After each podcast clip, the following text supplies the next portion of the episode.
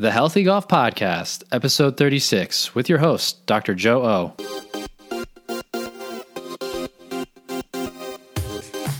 Welcome to the Healthy Golf Podcast, a podcast designed to help you transform your golf game and your life. Join your host, Dr. Joe O, as he chats with experts on all things golf performance to keep you feeling great and playing your best on and off the course. Welcome to another episode of the Healthy Golf Podcast. I am your host, Joe O. And if this is your first time listening, or if you're a regular listener, thank you so much for joining in on this week's episode. This is going to be another solo episode. I kind of am enjoying doing these solo episodes by myself. If you guys are enjoying them, please let me know. You can uh, reach me at any of the links in the show notes, or you can feel free to send me an email at joe at puredrivephysio.com. Um, but today I wanted to come on and talk about what I think is the most underrated recovery tool. And that includes for absolutely anything, whether you want to recover on the golf course, you want to recover just in everyday life, or after just a hard workout. The most underrated recovery tool is sleep. Now, there are lots of things that can help you recover. Yes, I'm well aware of this. Of course, being hydrated, eating and uh, drinking appropriately, minimizing your stress and also even working out can uh, help with your recovery and doing certain things with that you know self massage myofascial release foam rolling all those kinds of things can also help with your recovery.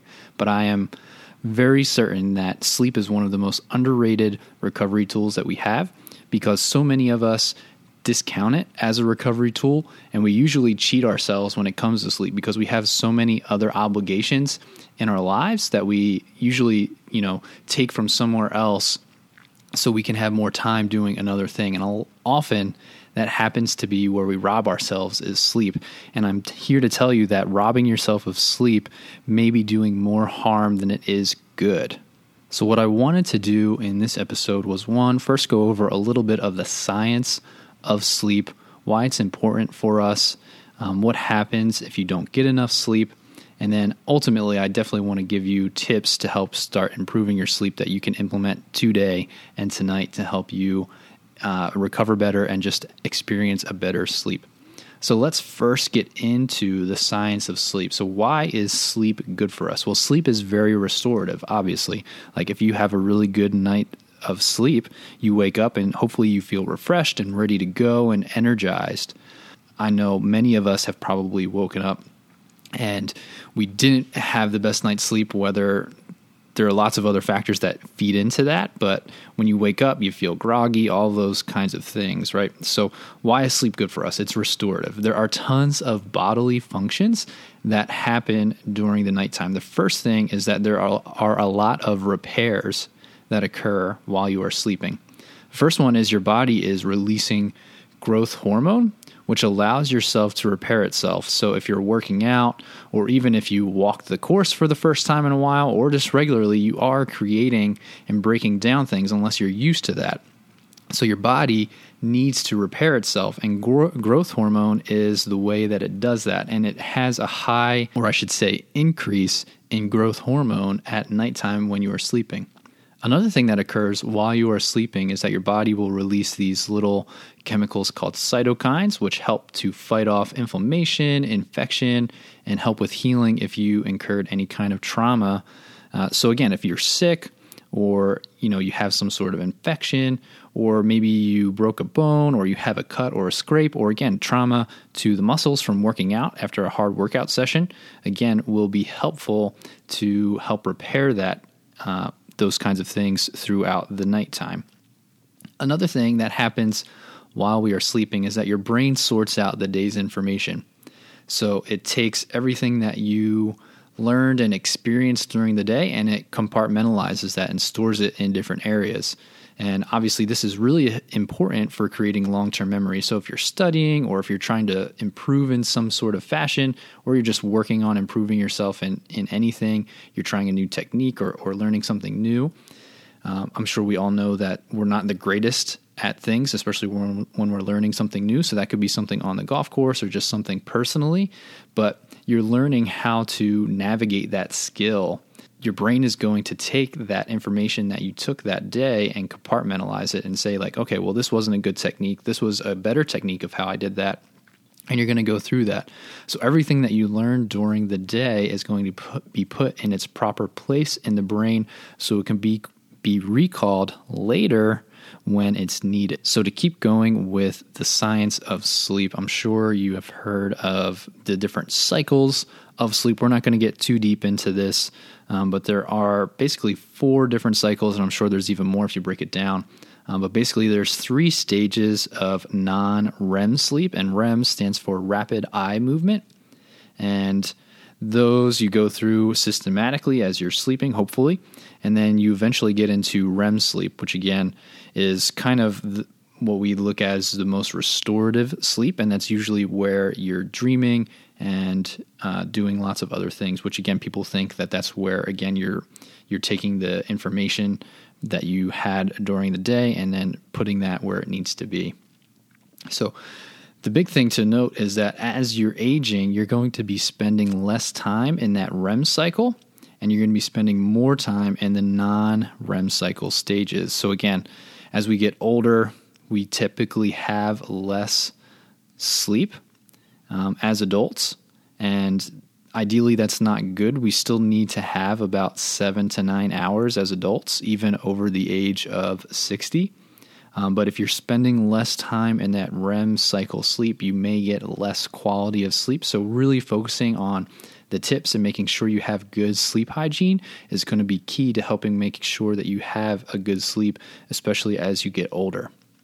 So, what can happen if you don't get enough sleep? I know that this has happened to probably all of us who are listening to this podcast. I'm sure you can recall a time where you did not get a good night's sleep and you woke up and you maybe had really important responsibilities that day, or maybe you didn't, but still you didn't feel the greatest. And again, there are lots of things that can can contribute to not having a good night's sleep.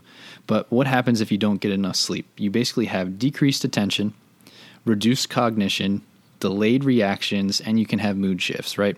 So, all of those things are obviously not ideal, especially if you have to perform, whether that's on the golf course, at work, or just with your family, right? All of those things can affect how you perform that day. And when you lack sleep, you eventually create a what we call sleep debt. And if you have a sleep debt, let's just say you lost an hour of sleep last night, which isn't terrible, right? You may not be the greatest at performing the next day. However, if you're losing sleep every night and night after night, you create more and more of a sleep debt. So let's say you just lose an hour every night for five days straight. Now you're behind on five hours of sleep, right? It's going to be really hard for you to make up that five hours versus one hour because the next day you might go to sleep earlier and then you may be able to uh, make up for that lost hour. But it's going to be really hard for you to make up for five hours or even more if you have to do that. So, making sure that you stay on a regular routine and making sure that you do everything you can to not get into a sleep debt is going to be key. And there are some things that have been linked, such as uh, certain diseases and medical conditions that have been linked to a lack of sleep, including type 2 diabetes, obesity, hypertension, stroke, poor mental health, and even premature death. And all those things are obviously not good. And all of them are, for the most part, uh, not all of them, but to certain degrees, are somewhat uh, preventable, right? Like type 2 diabetes, obesity, hypertension, there is some sort of genetic uh, disposition to that, but you can do some things to make sure that you decrease your risk for that. Same thing with stroke. Um, so all of those things are really important to make sure that you don't experience. And if you know, making sure that you just get good sleep is one way to do that. I would say you might as well take advantage of it. All right, so let's get into the different tips that I have for you to help improve your sleep. And I kind of alluded to it not too long ago, but one of the best things to do is have a consistent wake up and sleep time every single day. That routine is going to be key for you to make sure that you get the same amount of sleep every night and that you create this routine for your brain and your body that realizes and recognizes when it's going to go to sleep and when it's time to wake up. I know a lot of people, again, during the week, they may cut themselves short of some sleep. And then what they'd like to do is they like to sleep in on the weekends. However, that could be possibly the worst thing that you can do for your sleep and your internal clock. Because what happens is when you wake up later, you have a delayed time to light. And that's going to throw off your internal clock, basically. So what it's going to happen is it's going to push back the time that you want to go to sleep, right? You you woke up later, you're probably going to go to sleep later. So if you do that on the weekend, what happens is when it comes Monday and it's time for you to wake up in the morning because you have to go to work and you want to sleep a few more hours because you want to bed later and also your internal clock is already off, it's going to be harder for you to get up and then you're going to be rushing and doing all these things to get going for work. Whereas if you just stuck to the same schedule, you would be able and easily to get up on Monday morning. So tip number 2 is going to be minimizing screen time, you know, at least 60 to 90 minutes before you go to bed. And the main thing with this is that there is some research that has been done that thinks that blue light is thought to suppress melatonin, and melatonin is a hormone that is naturally released by our body, especially as the day uh, progresses and it starts to become nighttime. And that melatonin is what helps you feel a little bit more groggy and go to sleep.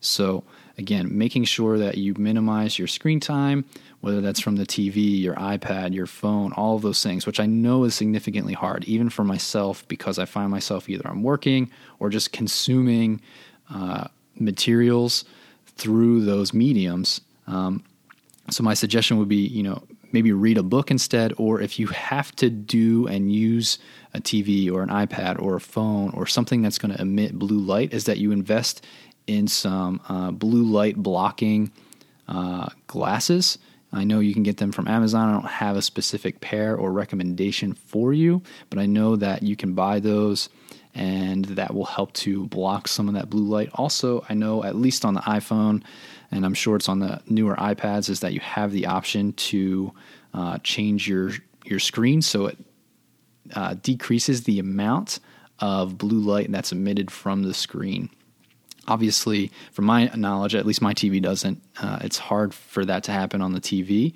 I'm sure maybe newer TVs have that option. Um, but again, try to minimize your blue light exposure. Next tip is you want to only use the bedroom for sleep and intimacy. Your brain is going to associate the bedroom with certain things. And if you have a TV in your room and you lay in bed and watch TV, your brain is going to associate that with something else or in addition to sleep and other things right? Or if you do work in your room and you work on your bed your your brain is going to associate that with different things. So instead of laying down in bed and your brain's going to go oh okay maybe it's going to be time to go to sleep if you usually work in your bed or you watch TV and you lay down, your brain's going to automatically start to think like, okay, well, we're going to watch TV or we're going to do work, and now it's going to be time for us to to start working. So it may start to release hormones that are going to help you get ready to do work and to watch TV, those kinds of things, which is not what you want to do when you want to lay down and go to bed. So I would say all of those things again is that you you want to get the TV out of the bedroom and not do work in your bed or any of those things. Again, the bedroom should only be reserved for sleeping or intimacy. The next tip is you want to establish a bedtime routine. So, in this bedtime routine, you would want to obviously include shutting off any kind of electronics if possible. Um, you know, again, 60 to 90 minutes before you're going to go to sleep. And this routine, again, is going to help get your body into a pattern, and your brain is going to associate that pattern with the habit of getting sleepy. So it will naturally help you fall asleep better, especially if you struggle with going to sleep. Having those weird bedtime routines is going to throw that off if you have a different routine every time you go to sleep. So if you set up this routine, you're going to have a little bit better success in falling asleep and going to sleep easier and hopefully having a better night's sleep.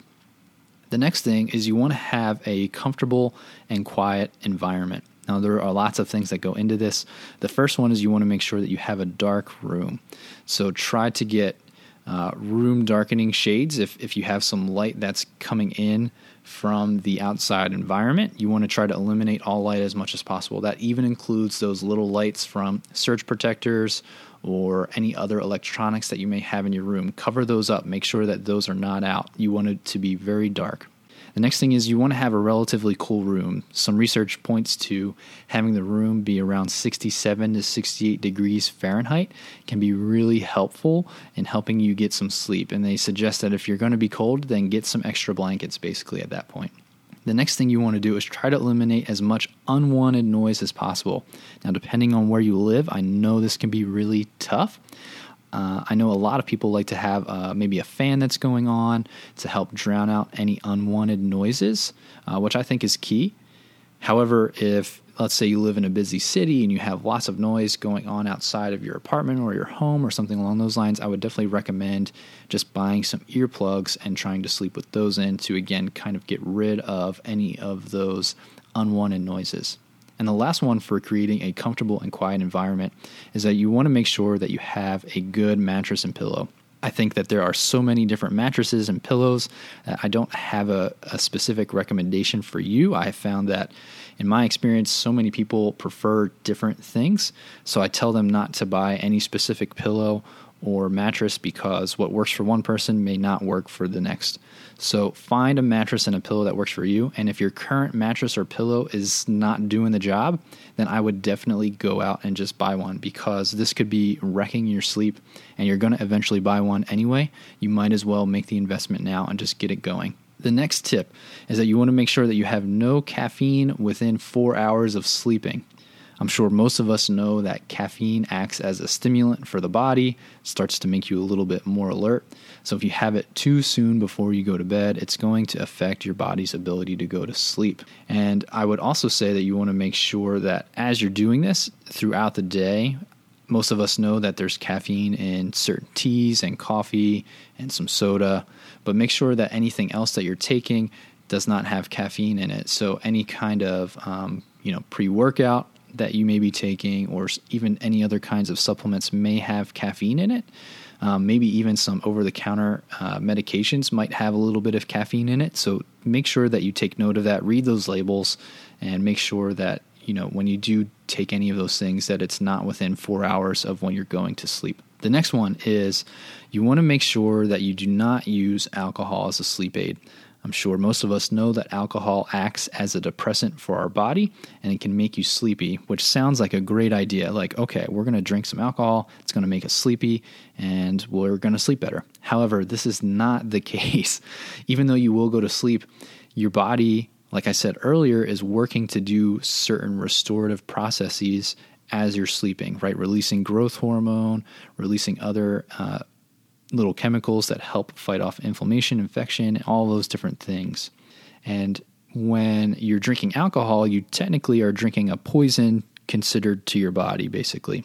So your body's first line of defense is to get rid of that. It wants to process it and break it down and get rid of that alcohol. So what it's going to do is it's going to spend more time and effort doing that instead of releasing growth hormone and all of the other things that are restorative to you to make sure that you can perform well.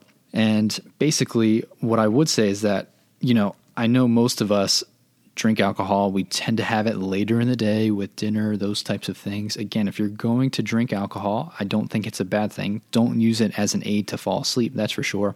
But if you're going to have alcohol, make sure, one, that it's obviously in moderation. And again, if you're going to do it, do it. Uh, make sure that you drink it before four hours of when you're going to go to sleep. That way, that will give the body enough time to hopefully metabolize the ethanol throughout the body, get rid of it, and hopefully it'll just be out of your system at that point, and then your body will be able to do what it wants to do while you're sleeping. So, those are my tips for helping you uh, have a better sleep. Hopefully, this episode was helpful. If you guys are liking these shorter episodes with just myself going over a specific topic, please let me know. Shoot me a message on any of the social media links. Um, you can also, again, shoot me an email at joe at puredrivephysio.com. Um, all of those links are located in the show notes. If you guys and gals uh, want me to go over a specific topic, I would love love to hear your thoughts and ideas. Um, please please shoot that over to me. And if you are not part of the Healthy Golf Facebook group, uh, it's a free community on Facebook that myself um, runs, and I do get some help from other people that put in other exercises. But there are tons of healthcare professionals and golf professionals in there that uh, want to help you succeed in playing uh, better golf and also just live a healthier life off of the golf course. If you want to get into that, make sure that you go ahead check out the show notes. You just got to answer a few questions, and I'll let you into the group. If you guys are enjoying the show, please like, rate, and review it. Um, subscribe, share it with anyone that you think may benefit from this. I just want to continue to help more and more people play better golf, achieve peak performance on and off the golf course so that they can be their best. But thank you, as always, so much for listening and downloading the show. I know there are other things that you could be doing, and you took the time out of your day to listen to me just jabber into a mic, which is still unbelievable to me that people do that. Uh, so thank you so much for doing that. And with that being said, keep working hard, keep striving for excellence in everything you do, because when you feel great, you golf great.